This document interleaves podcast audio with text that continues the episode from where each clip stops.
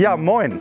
Ich bin Markus Jen, ich bin 47 Jahre alt und ich komme aus Emsland. Und ich brot platt. Что-нибудь поняли? Без паники. Я тоже не все понял, хотя я говорю по-немецки. Это просто не литературный немецкий, а один из диалектов, на котором говорят в том числе немцы России. Он разительно отличается от стандартизированного немецкого языка. Кстати, запись отрывка речи в этом диалекте мы взяли из YouTube-канала Института Гёте.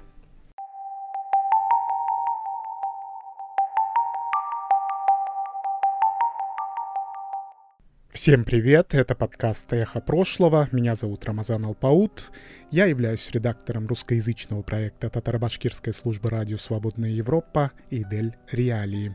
Мы совместно с Центром защиты прав человека «Мемориал» запускаем проект под названием «30 лет до».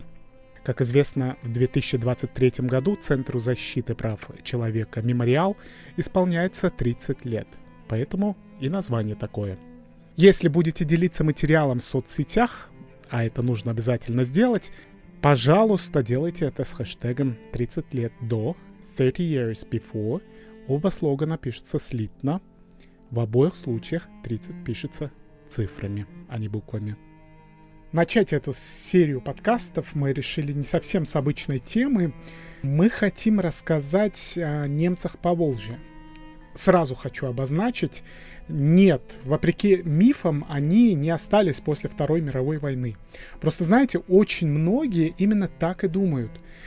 А вообще-то немцы начали массово селиться в России еще с царских времен. Самая крупная миграция немцев э, в Россию сделана еще во времена Екатерины II. По пригласительному манифесту как раз Екатерины II от 1763 года Тысячи немцев устремились на просторы России с целью поселения. По данным переписи 1897 года, в России уже насчитывалось 1 миллион немецких колонистов, что составляло 56% всех живущих в России лиц немецкого происхождения. Как вы понимаете, не только колонисты были немцами, но немцы жили с незапамятных времен, в общем-то, на российской земле. Из них 39% жили на Нижней Волге, 37% в регионе Черного моря, 17% на Волыне и 7% на Кавказе и в Сибири. В 1941 году немцы подверглись сталинским репрессиям. Как вы знаете, несколько этнических групп э, были под, подвергнуты депортациям. Среди них были в том числе и немцы. А всего а, в годы войны было переселено до 950 тысяч немцев, было депортировано 367 тысяч немцев на восток, а это в том числе в республику Коми, на Урал, в Казахстан, Сибирь, на Алтай и так далее. Частично немцы были отозваны из действующей армии. А в 1942 году началась мобилизация советских немцев в возрасте от 17 лет – в рабочие колонны. Мобилизованные немцы строили заводы, работали на лесозаготовках и в рудниках. Поэтому давайте начнем этот рассказ э, как раз с депортации немцев.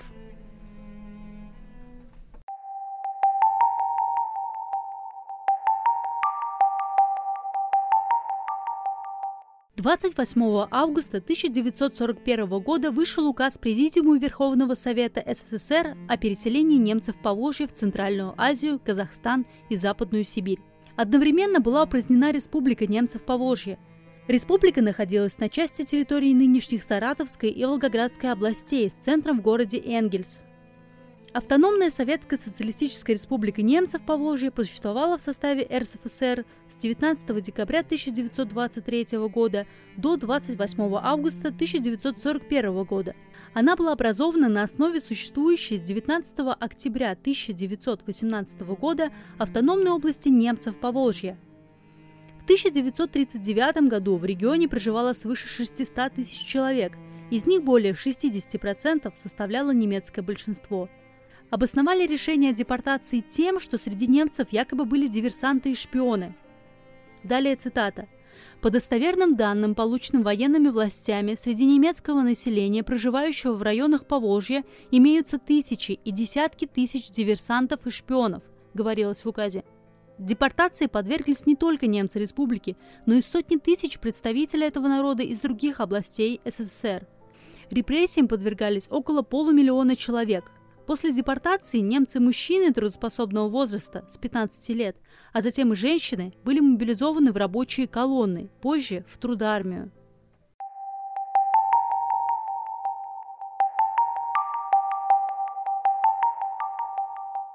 Заметили, как власть использует слово «шпионы»? Сегодня в путинской России ярлыки «шпион» и «предатель» звучат все чаще. Их власти снова пытаются использовать для разделения общества. Как будто погружают нас в те самые сталинские времена. Немцам по Волжье эти ярлыки, вероятно, напоминают об ужасах тех времен. По крайней мере, нашей собеседнице, историку из числа немцев по Волжье, Катарине Хайнрих.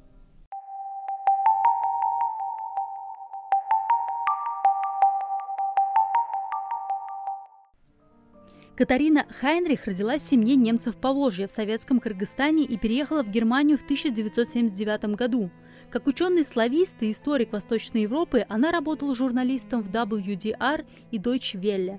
Она сотрудничает с обществом «Мемориал» и является членом консультативного совета форума Льва Копелева. Катарина Хайнрих поделилась с нами своей историей.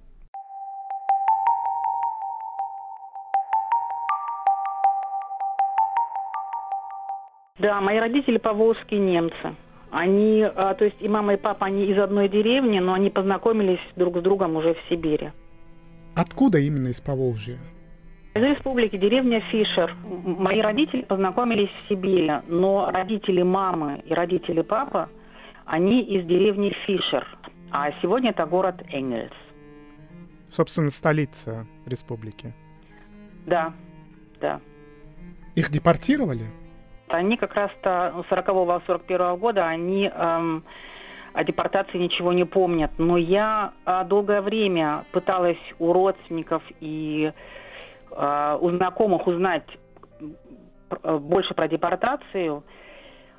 И у меня было такое ощущение, что вот, понимаете, как бы не существует ни одного, как вы мне написали, кейса. То есть не существует какого-то вот рассказа о том, как прошла депортация. Потому что все, кто были депортированы, а я говорила с дедушкой, с тетей, то есть э, с, с сестрой бабушки, которые родились в 909 году, в 1909 году и позже. То есть они это должны были помнить. Но они были такие травмированные, э, что у них произошло такое вот как бы вот вытеснение памяти – то есть я собирала историю о том, как э, их депортировали по кусочкам.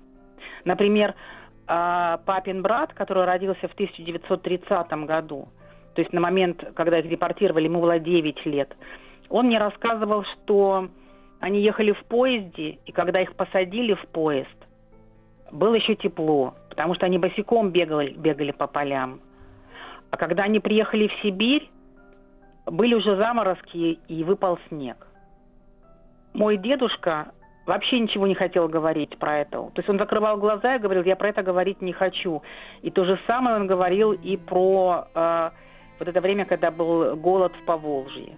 Uh-huh. А, то есть он, он не, вообще не хотел это вспоминать. А вторая э, жена дедушки, то есть моя бабушка, которую депортировали э, в Казахстан, у нее по дороге умер ребенок. И я знала, что на одной из станций просто открыли вагон, и, и этого мертвого ребенка положили на рельсы, на, на, в степи по, по, поехали дальше. А, я пыталась ее спросить. А, она не в состоянии была мне вообще что-либо рассказать. Uh-huh. То есть единственный рассказ, который я вот я, я собираю все по крупицам, единственный рассказ, который у меня есть на эту тему, это дедушка моей э, подруги, который был, ему было лет 12-13, который э, рассказывал, что их повезли э, на телегах э, к Волге, э, высадили на пристани, где они должны были ждать баржу, которая должна была их забрать, а потом везти уже к железной дороге. И он сказал, что вот их привезли, а он еще был, ну, как бы маленьким, для него это все было таким приключением. Он вообще ничего не понимал. И он сказал, что говорит, нас привезли, вот мы там три дня и ночи сидели, ждали баржи.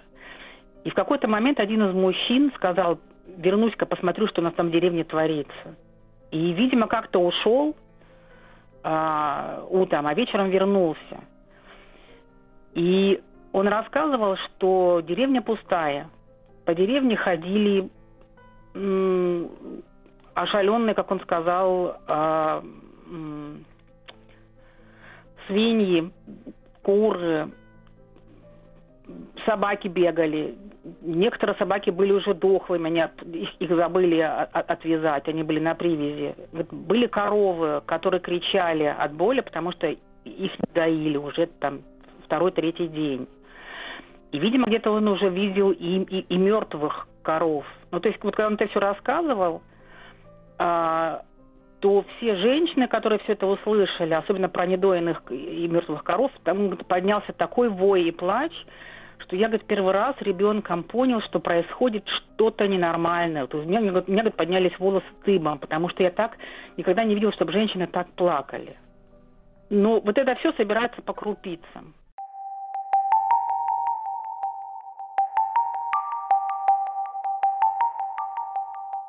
Когда вы приземлились уже во Франкфурте, ваша мама произнесла такую фразу «Мы, наконец-то, свободные люди». Прозвучало для меня это так, как будто вы вышли из тюрьмы. У вас такое же было ощущение? Я была ребенком, поэтому я не могу вам сказать, то есть я не, не, для меня все было интересно, я себя, наверное, в тюрьме не чувствовала. Ну, несмотря на те случаи, которые у меня были в школе. А то, что мои родители чувствовали себя, что они вышли из тюрьмы, это да, потому что у нас э, за мамой следил КГБ, э, маму сажали в тюрьму. Э, у нас даже были случаи, когда папа был в командировке, а мама приходила отмечаться в КГБ, и ее задерживали на сутки. А мы с братом были одни дома. Нам надо было топить печь а мы были, нам было 11 лет и, и 8. И мы не могли никому обратиться, мы никому не могли попросить помощи, потому что мы знали, если мы соседям скажем, что у нас мамы нет дома, то спросят, где она, и мы должны будем сказать в КГБ. То есть как бы вот, э, вот это вот э, для родителей, для мамы это была свобода и ощущение, что вот они находятся на своем месте, в своей стране, где все говорят по-немецки, где к ним будут хорошо относиться угу. где не будет прессинга. Ваше имя пишется на немецкий лад Катарина. Я знаю очень много случаев среди немцев в России, которые не просто меняли свои имена или отчество, и, или фамилии э, на русский лад, ну и брали совершенно другие имена. Например, прототип героини художественного произведения Ольги Колпаковой «Полынная елка» Марихи – известна в жизни как э, Мария Андреевна. Я сильно удивился, когда узнал, что ее отца звали не Андрей, а Хайнрих. То есть каким-то образом Хайнрих стал Андреем. В этой связи у меня есть вопрос. У вас с детства имя Катарина или вы в э, Германии поменяли уже на немецкий лад? Ну, как бы моя... Нет, я поменяла в Германии, потому что мое имя Катарина никто бы не записал. То есть я в, по паспорту я была Екатерина. А, но так как мою бабушку звали Катарина, а, и прабабушку звали Катарина, и мне назвали в честь бабушки, то я в Германии стала Катариной. А почему в Советском Союзе вам написали Екатерина? Это было желание ваших родителей или они вынуждены были так сделать? Ну, я понимаете, как бы вот э, у нас и в, и в Советском Союзе были уже э, некоторые русифицированные имена, потому что вот, например, э, мой дедушка Виктор Андреевич на самом деле был не Андреевич, а вот как вы сказали, Генрих, Гайнрих. То есть это было его, то есть его отца звали Гайнрих. Но мы этого не знали, мы это узнали, когда стали поднимать старые документы и метрики. То есть, эм, наверное, то есть как бы вот наверное, об этом не задумывались. То есть у меня среднего брата назвали Эдуардом, а, и его не хотели записывать, потому что говорили, что это странное имя, давайте что-нибудь другое, Сергей, например. А Екатерина Катарина, это был так вот на, на немецкий лад, это прошло. То есть, когда да. я э, расспрашивала своих родителей и родственников, вот, э, ну, как историк, и меня в детстве всегда интересовало, почему мы не говорим по-немецки, как мы попали в Центральную Азию, э, я, я слышала все эти разговоры, то есть потом уже и в Германии особенно, э, то я поняла, что они могут рассказывать только частично какие-то истории, потому что они были на самом деле очень травмированные. И, но самое интересное, что во всех этих рассказах всегда был юмор – то есть было не только вот как нас, нас погнали, нас депортировали, а всегда были еще и рассказы о том, как они помогали друг другу. И э, в нашей семье это оказалось так, что моя мама сначала попала с семьей, э, то есть сначала их экспортировали в Сибирь в одно место, потом дедушка попал э, в лагерь, бабушка с детьми осталась одна. После смерти Сталина она подала документы на воссоединение семьи, то есть нас уже один раз воссоединяли.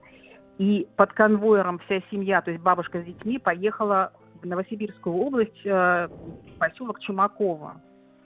А потом бабушка умерла, и моя мама попала в детский э, дом.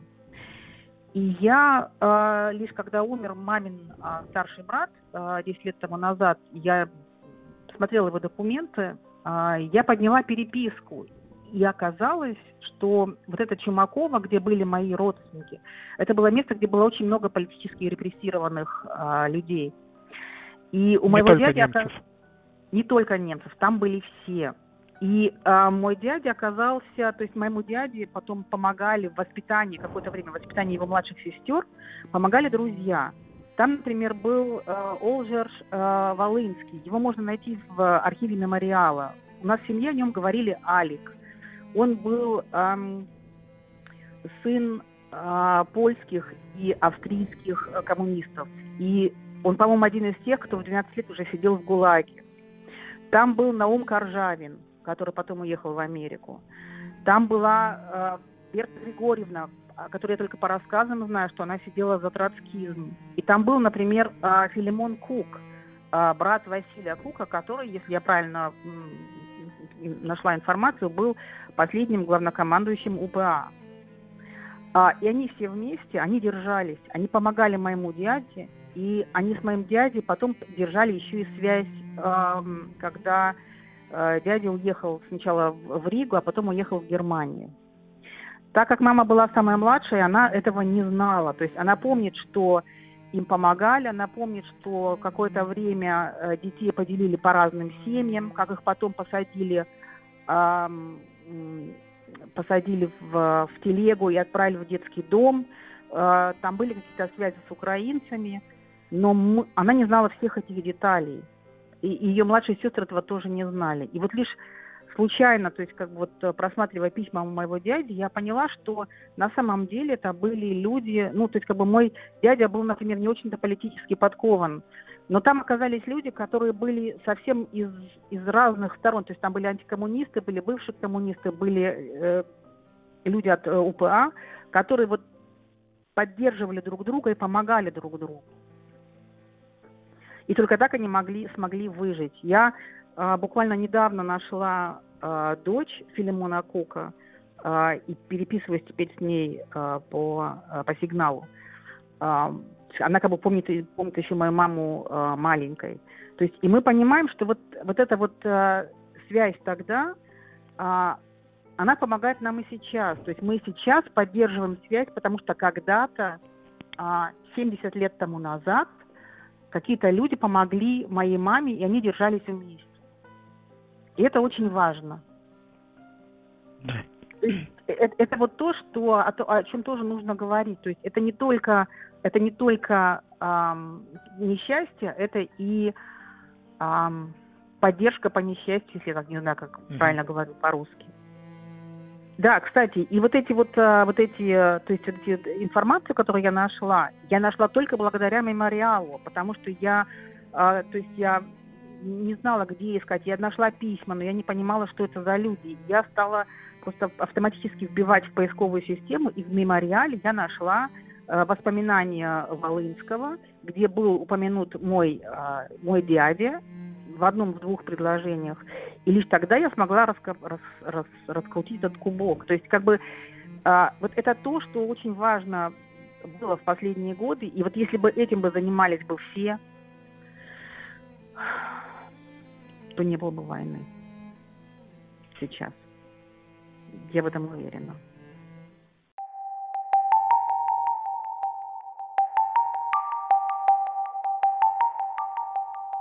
Вернемся к вашей эмиграции в ФРГ.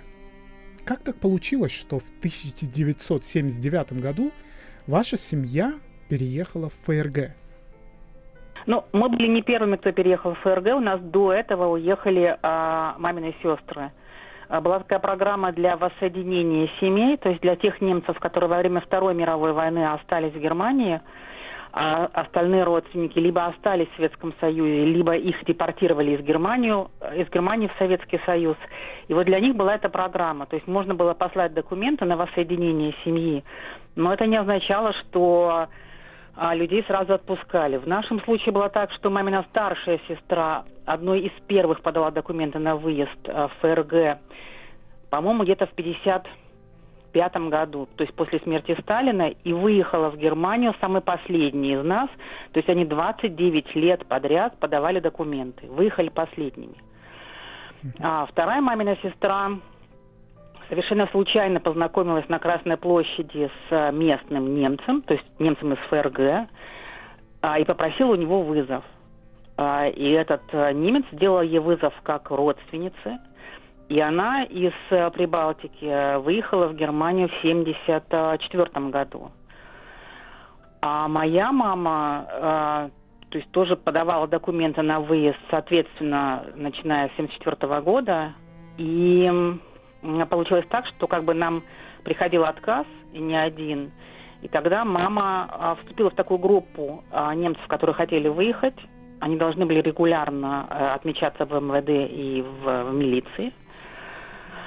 У нас были большие проблемы у мамы на работе, у меня, соответственно, в школе.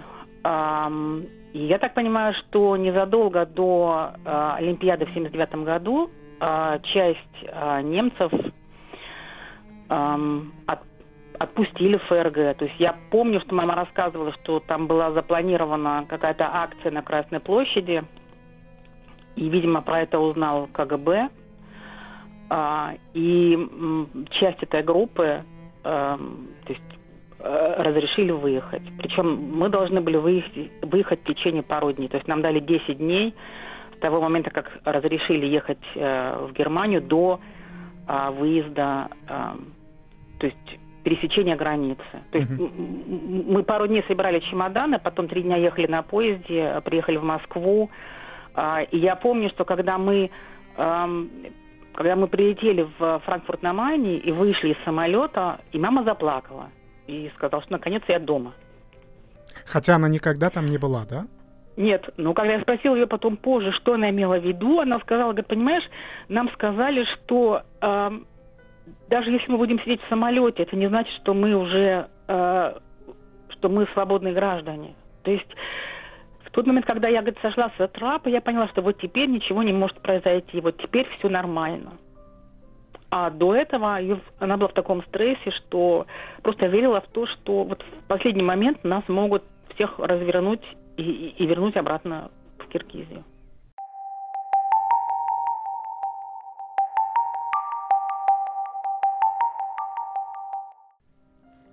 С 1953 года из Советского Союза эмигрировали 2,5 миллиона немцев, из которых только за последние 30 лет полтора миллиона человек стали гражданами Федеративной Республики Германия.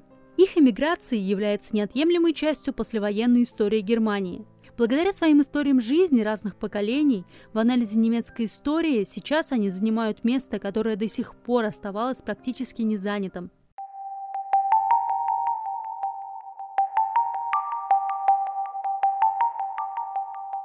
Скажите, вы упомянули о том, что у вас в школе и у матери на работе были какие-то проблемы.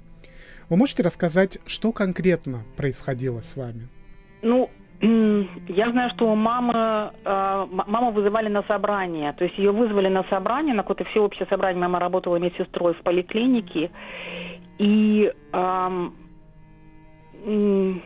ну, как бы ей говорили, что она э, предательница, она уезжает э, в, в страну агрессора. И, э, то есть это было собрание перед всем коллективное, вот это вот поликлиники железнодорожной. Это какой-то групповой сеанс шейминга или что? Ну, да, да, потому что как бы она была одна, и она говорит, что то есть, у нее было очень хорошее отношение с ее врачом э, молодым, и мама специально просила молодого врача, чтобы она не приходила на заседание, ну, либо если она приходила, чтобы она... То есть она хотела подойти и стоять рядом с мамой и обнять ее. Мама говорит, не надо, потому что у тебя будут проблемы. Я с этим как-нибудь справлюсь. И, ну, это было очень тяжело. А у меня была такая ситуация, что меня... Меня точно так же отчитывали перед э, школой. Э, там как бы якобы за то, что я как э, пионерка э, там вела плохую просветительную работу, но на самом деле это было, это было связано с тем, что мы выезжали, то есть что узнали, что мы подали документы на выезд э, в ФРГ. я даже знаю, что то есть мне один раз это было общее как бы э, мероприятие с э, другими школьниками, а один раз меня и мою преподавательницу молодую вызвали к директрисе. И я помню, что мне говорили, что вот э, что делают твои родители, вы знаете, куда вы едете. И, ну, как бы мне было 12, я знала, что мы едем в ФРГ, я этого хотела, но я была и ребенком, а вокруг меня были одни взрослые. И я помню, что вот моя очень молодая преподавательница, Наталья Анатольевна, а, которая тогда была буквально на 10 лет старше меня, я помню, что она тогда говорила, ну ведь ребенок не виноват. То есть это надо обращаться к родителям. Ребенок не отвечает за действия родителей. Но тем не менее на меня было такое вот давление. А, а в музыкальной школе мне, например, моя преподавательница сказала, с которой у меня были плохие отношения, она мне сказала, вот э, давай останься здесь, зачем ты поедешь в Германию, там все безработные, там бьют детей. Она мне даже давала какие-то брошюрки, где было написано, что ах, детей избивают, эм, что сигареты, то есть что очень много частей, как, э, очень много случаев, когда родители плохо относятся к детям, избивают, э, сигареты там тушат э, о них, и что вот не стоит ехать э, в страну капиталистическую, что нужно остаться в Советском Союзе. И она мне предлагала остаться э, в Советском Союзе. Говорила, ты останешься здесь, э, и тебя возьмет очень хорошая семья. То есть предлагая вот этим мне от, отказаться от родителей. Конечно, если я тогда сказала, я не поеду, а такие случаи были, то родители никуда бы не поехали. Они бы остались тогда а, в Советском Союзе. Я имел возможность э, смотреть ваши видеозаписи, и ваша мать э, тоже там присутствует. Она говорила на немецком языке, при этом довольно бегло и без акцента. Означает ли это, что они еще с детства знали язык? Нет, моя мама выучила язык э, уже в Германии, потому что вот тот э, диалект, на котором она говорила в детстве, она его забыла, когда ее пос- э, отправили в детский дом. Эм, и поэтому она выучила, ну, как бы литературный немецкий э, уже в Германии. Uh-huh. А, папа говорил на диалекте. Но даже если бы мои родители говорили бы на диалекте, и моя мама, да, то их, их бы здесь, где вот мы живем, а, Северная Ренландия и Пфальц, их бы здесь не понимали, их понимали бы скорее бы где-то на юге, а здесь у нас их просто бы никто не понимал. Кстати, они на плат-дойч говорили?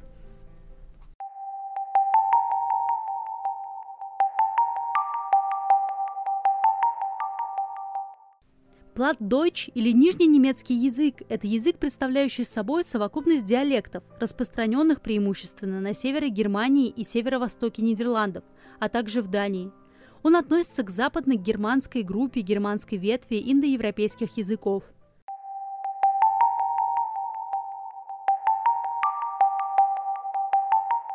Нет, нет, это, знаете, вот э, плат-дойч это, это язык э, северных э, немцев, который вот севера, а волжский диалект – это такая смесь а, а, южного говора и гессенский, какой-то такой очень старинный, как мне кажется, диалект, которым, которого в Германии не существует – Это такой вот как бы, то есть в Поволжье так говорили люди из разных местностей Германии, поэтому такой как бы такой свой собственный язык получается по-волжски. А здесь на этом языке никто не говорит. Ну, как бы отдельно его понимали бы, если бы мы приехали бы, скажем, не, не в, в Рейнланд, а куда-нибудь на юг Германии. Она в записи рассказывает, и вы об этом говорите, э, о том, что люди некоторое время вас называли шпионами, предателями, вот сейчас в России происходят подобные вещи. Очень многих людей называют предателями за то, что они честно выполняют свою работу. Например, журналистов, общественных деятелей, которые своей активностью пытаются сделать что-то, чтобы общество жило лучше. Как вы считаете, это такая цикличность истории России – вы знаете, как ни странно, он, мне кажется, что она повторяется. Она повторяется, потому что, например, эм, ну, как бы, когда мы уехали из Советского Союза, мы уехали так спонтанно, официально, и никому об этом не сообщали. То есть никто не знал, куда мы вообще про, про, уехали. То есть я знаю, что я приходила в школу и делала вид, что мы едем в Сибирь.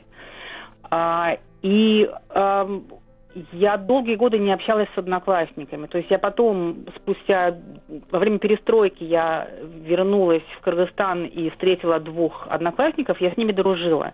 Всех остальных я не знала многие годы, пока мы случайно, буквально там чуть ли не в 2018 году, организовали такую вот WhatsApp-группу одноклассников, и мы начали заново все общаться.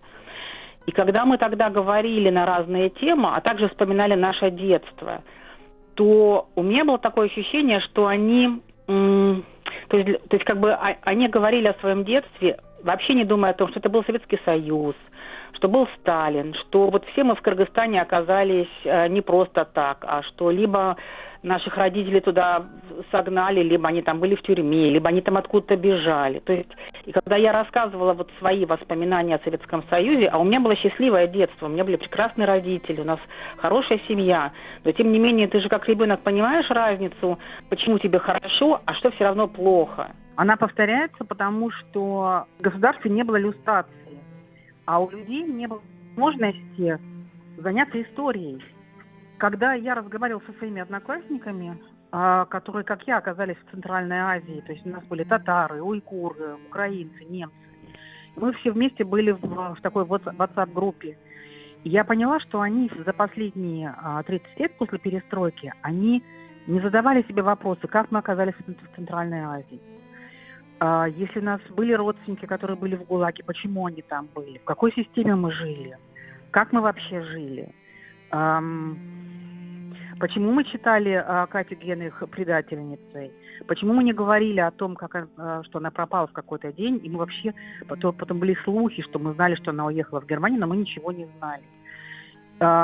И когда мы разговаривали о нашем детстве, я вспоминала свое детство. Оно мне было счастливое благодаря моим родителям, но оно было очень бедным. То есть у меня была возможность видеть, как в то же самое время жили люди в Германии. Я поняла, что мы жили очень бедно. Я помню очереди, когда мы стояли за маслом и выдавали в руки только по 200 грамм. Когда я это говорила своим, своим э, одноклассникам бывшим, то они вспоминали истории, что у них дома всегда был шоколад, у них всегда все было хорошо. Когда mm-hmm. я говорила, ну у тебя был шоколад, потому что тебе мама работала на шоколадной фабрике. А если бы она там не работала, он у тебя был бы. Почему, зарабатывая, работая, зарабатывая деньги, люди в Советском Союзе жили не одинаково, а мне говорили, что, ну, это вот э, в моей голове уже немецкая пропаганда, и вообще я очень плохо отзываюсь о Советском Союзе. Да, я очень плохо отзываюсь о Советском Союзе, потому что у меня была возможность сравнить, а они этого не сделали. Угу. И, и, кстати, вот эти все разговоры о том, что раньше мы как бы все были одинаковые, и все национальности были одинаковые, и мы не спрашивали, у кого какая национальность, и все было прекрасно. А вот сейчас везде национализм, это тоже неправильно, потому что мы, во-первых, не интересовались национальностью наших одноклассников. Они часто не говорили на своем родном языке, как я не говорила по-немецки. Мы не знали традиций наших татарских одноклассников, например, да. То есть мы вообще ничем не интересовались. А, мы киргизов считали а, второсортными людьми, потому что это были кочевники. А никто не хотел учить киргизский язык, и не нужно было его учить. Вот эти настроения, вероятно, не сами по себе возникали. Это результат какой-то государственной политики? Да, это результат э, государственной политики, когда говорилось, что как бы вот э, советский человек, он вот мы все одинаковые, и на первом месте у нас, э, ну я так это говорю по-простому, на первом месте у нас Советский Союз, то есть как бы мы а советский человек, вот он, он такой, он говорит по-русски, а всего остального ему не надо. То есть эти все предрассудки, предрассудки, которые были у нас, которые мы как бы детьми, может быть, об этом не говорили, но они у нас были, а, это все осталось в моих одноклассниках. Угу. Когда мы сейчас говорили друг с другом по телефону, да, там были те же самые предрассудки. То есть говорилось, вот татары, они такие, а евреи, они такие. Когда я говорила, ну, ребята, так, ну, так нельзя. Ну, как бы мы не делим людей на татар, на евреев и на немцев. Э, это человек, у него там есть какие-то качества или его их нет, но это качество не зависит от его национальности, от его паспорта. Знаете, я вот смотрю на переписи в э, России, э, немцы постоянно сокращаются в количестве. Сейчас их учитывают как российских немцев. Предыдущую перепись их насчитывалось около 400 тысяч человек. Я имею в виду в 2010 году. К 2020 году их количество сократилось, вдумайтесь, вдвое. По последним данным, их всего лишь 195 тысяч человек. Как вы думаете, что произошло? Ну, наверное, стало быть неудобно быть немцем опять. Я не знаю. Я точно не знаю, но я э, могу себе представить, что быть сейчас представителем э, национальности, которая э, враг российскому государству, это не очень-то хорошо. Это опять то же самое, что было в мое детство, когда э, немцы считались фашистами. Понимаете, у меня есть, например, э, троюродная племянница, которая написала работу, она в школе была, и она в школе написала школьную работу на тему эм, депортации э, ее предков. Она, то есть она Это в России? немка. Это было в России, в Сибири. Да. Она написала эту работу, и эту работу не предоставили на конкурс, потому что ей учительница сказала, давай не будем, потому что вот э, это как бы против государства. То есть о том, что она писала раб, работу о семье, которая была депортирована в 40-е годы и жила в 50-е годы в Сибири. Вот об этом сейчас мы опять не говорим и не пишем. Давайте лучше что-нибудь другое. Давайте вот напишем про твоего дедушку, который был в советской армии, вот с русской стороны. Вот давай про его подвиги напишем. Вы сейчас говорите о том, что по сути не, пер, не произошло переосмысление всех этих зверств сталинизма, когда депортировали целые народы, убивали граждан по надуманным причинам, по доносам и так далее. До сих пор власть героизирует, по сути, Сталина и этот период восхваляет. Отсутствие этого переосмысления играет роль в том, куда идет Россия сегодня? Конечно. Потому что если бы немцы в свое время не не, то есть если бы их не заставили, во-первых, ну, то есть если бы их не заставили э, американцы и французы и другие союзники переосмыслить свою роль, и если бы в 1968 году это, их не заставили бы это сделать их э, дети и внуки, то, что у нас называется Альтахтензельцигер, то непонятно, где бы были немцы. Это ведь очень трудный, это ведь очень трудный путь, который нужно пройти, и который немцы прошли, э, и, это длилось несколько десятилетий. Это же не всегда было все гладко. То есть там были какие-то выставки. Я, я, например, помню, у нас была выставка в 90-е годы в Германии, э, были фотографии э, солдат, э, которые вот здесь выставлялись. То есть до тех пор, например, несмотря на то, что у нас э, мы уже понимали, что э, что фашистская система была неправильной, да, это все уже понимали, знали, что был э, Аушвиц, э, то есть были концентрационные лагеря, но все равно считалось, что ну вот а солдаты наши, они, они не виноваты, они всегда, всегда себя вели корректно. А тут мы видим фотографии, которые с собой либо привезли, либо присылали немецкие солдаты вермахта. Мы видим а, повешенных э, партизан, мы видим там каких-то даже э, избитых женщин. Или вот я просто помню, фотография была, где фотографировали горящую деревню, и вот на фоне этой деревни стояла женщина с двумя детьми. И эти фотографии показывали, по-моему, в 90, 86 году, 86-89 году. Вы себе представить не можете, какие дискуссии, какие страсти были в Германии на эту тему. То есть в газетах, а, по телевидению показывали а, и говорили, а могло ли это быть? Неужели это были наши дедушки и бабушки? И вот, вот эти все ступени немцы прошли а, а в России это не прошли. Ну, то есть, как бы там частично э, это работу-то делал мемориал, а частично об этом писали книги, какие-то списки оцифровывали расстрельные. Но и у меня есть книги вот э, именно времен перестройки, но никто этих книг не читал из моих одноклассников. Никто этого ничего не знает то, куда идет Россия, и то, как стремительно сокращается немецкое население этой страны, эти два вопроса кажутся совершенно не связанными между собой. А, но на самом деле они очень даже взаимосвязаны. Вот смотрите, Российская Федерация обязалась восстановить Республику немцев по Волжье. Это зафиксировано в международном документе, который называется э, протокол 1992 года, который подписан, собственно, правительствами России и ФРГ. Российский опыт показывает, что те народы, у которых есть своя республика, чаще, лучше относительно других, сохраняют свою этническую культуру. Немцы лишены субъектности в этом смысле. Вот сейчас мы можем говорить о том, что есть какая-то надежда на то, что республика немцев по Волжье будет восстановлено? Вы знаете, мне это очень трудно ответить. То есть, ну, я думаю, что нет. А вот мне интересно, это ваша оценка или ваше желание? Нет, я, я себе не могу этого представить. То есть, э, где должна находиться эта республика? Это в Сибири, в Омской области, э, где это должно произойти, и, и кто эти немцы, которые соберутся опять переезжать и, и, начинать сначала и жить, и, и где это будет. То есть я помню, что когда я была, я еще работала журналисткой, я помню, что э, то есть сначала думали, что мы все вернутся на Волгу, и, и там были какие-то коттеджи, которые строило немецкое правительство, но, как я потом узнала, в, это, в этих коттеджах, в этих деревнях жили не, не, не немцы. А если они приезжали, то они быстро переезжали опять э, в Германию.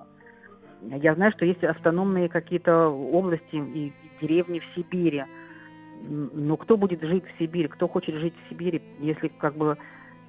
Ну, может быть, другое поколение будет, я, я не знаю. Я знаю, что вот мой, мой папа, мой, мой дедушка, когда появилась возможность уехать из Сибири, они э, зондировали, куда можно уехать, и было понятно, что в эм, европейскую часть, европейская часть для немцев закрыта, на Волгу э, приезжать нельзя, значит, можно только в, э, в Центральную Азию, это либо Казахстан, Узбекистан, Таджикистан, Кыргызстан, поэтому они переехали в, Кирги... Э, в Кыргызстан.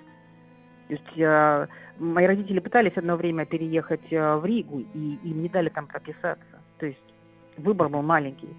А куда сейчас переезжать? я не знаю. Ну, и, и я этой темой не занималась, поэтому вот то, что я вам сейчас говорю, это такие вот мои спонтанные э, мысли. Это была Катарина Хайнрих, историк из Германии, которая происходит из поволжских немцев.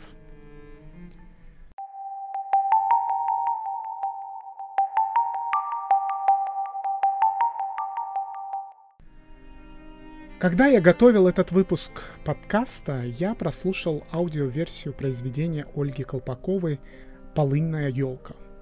В нем рассказывается о депортации немцев э, э, Советского Союза через историю одной немецкой семьи.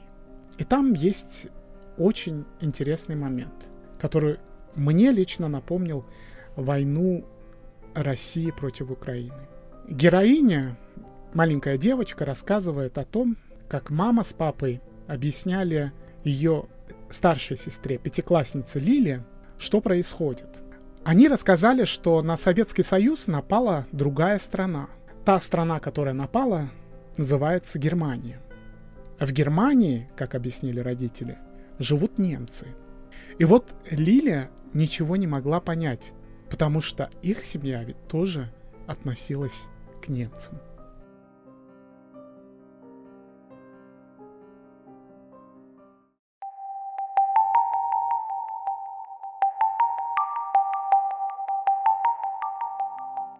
Это был первый эпизод подкаста «Эхо прошлого». Меня зовут Рамазан Алпаут, я являюсь редактором русскоязычного проекта татаро-башкирской службы «Радио Свободная Европа» и «Дель Реалии».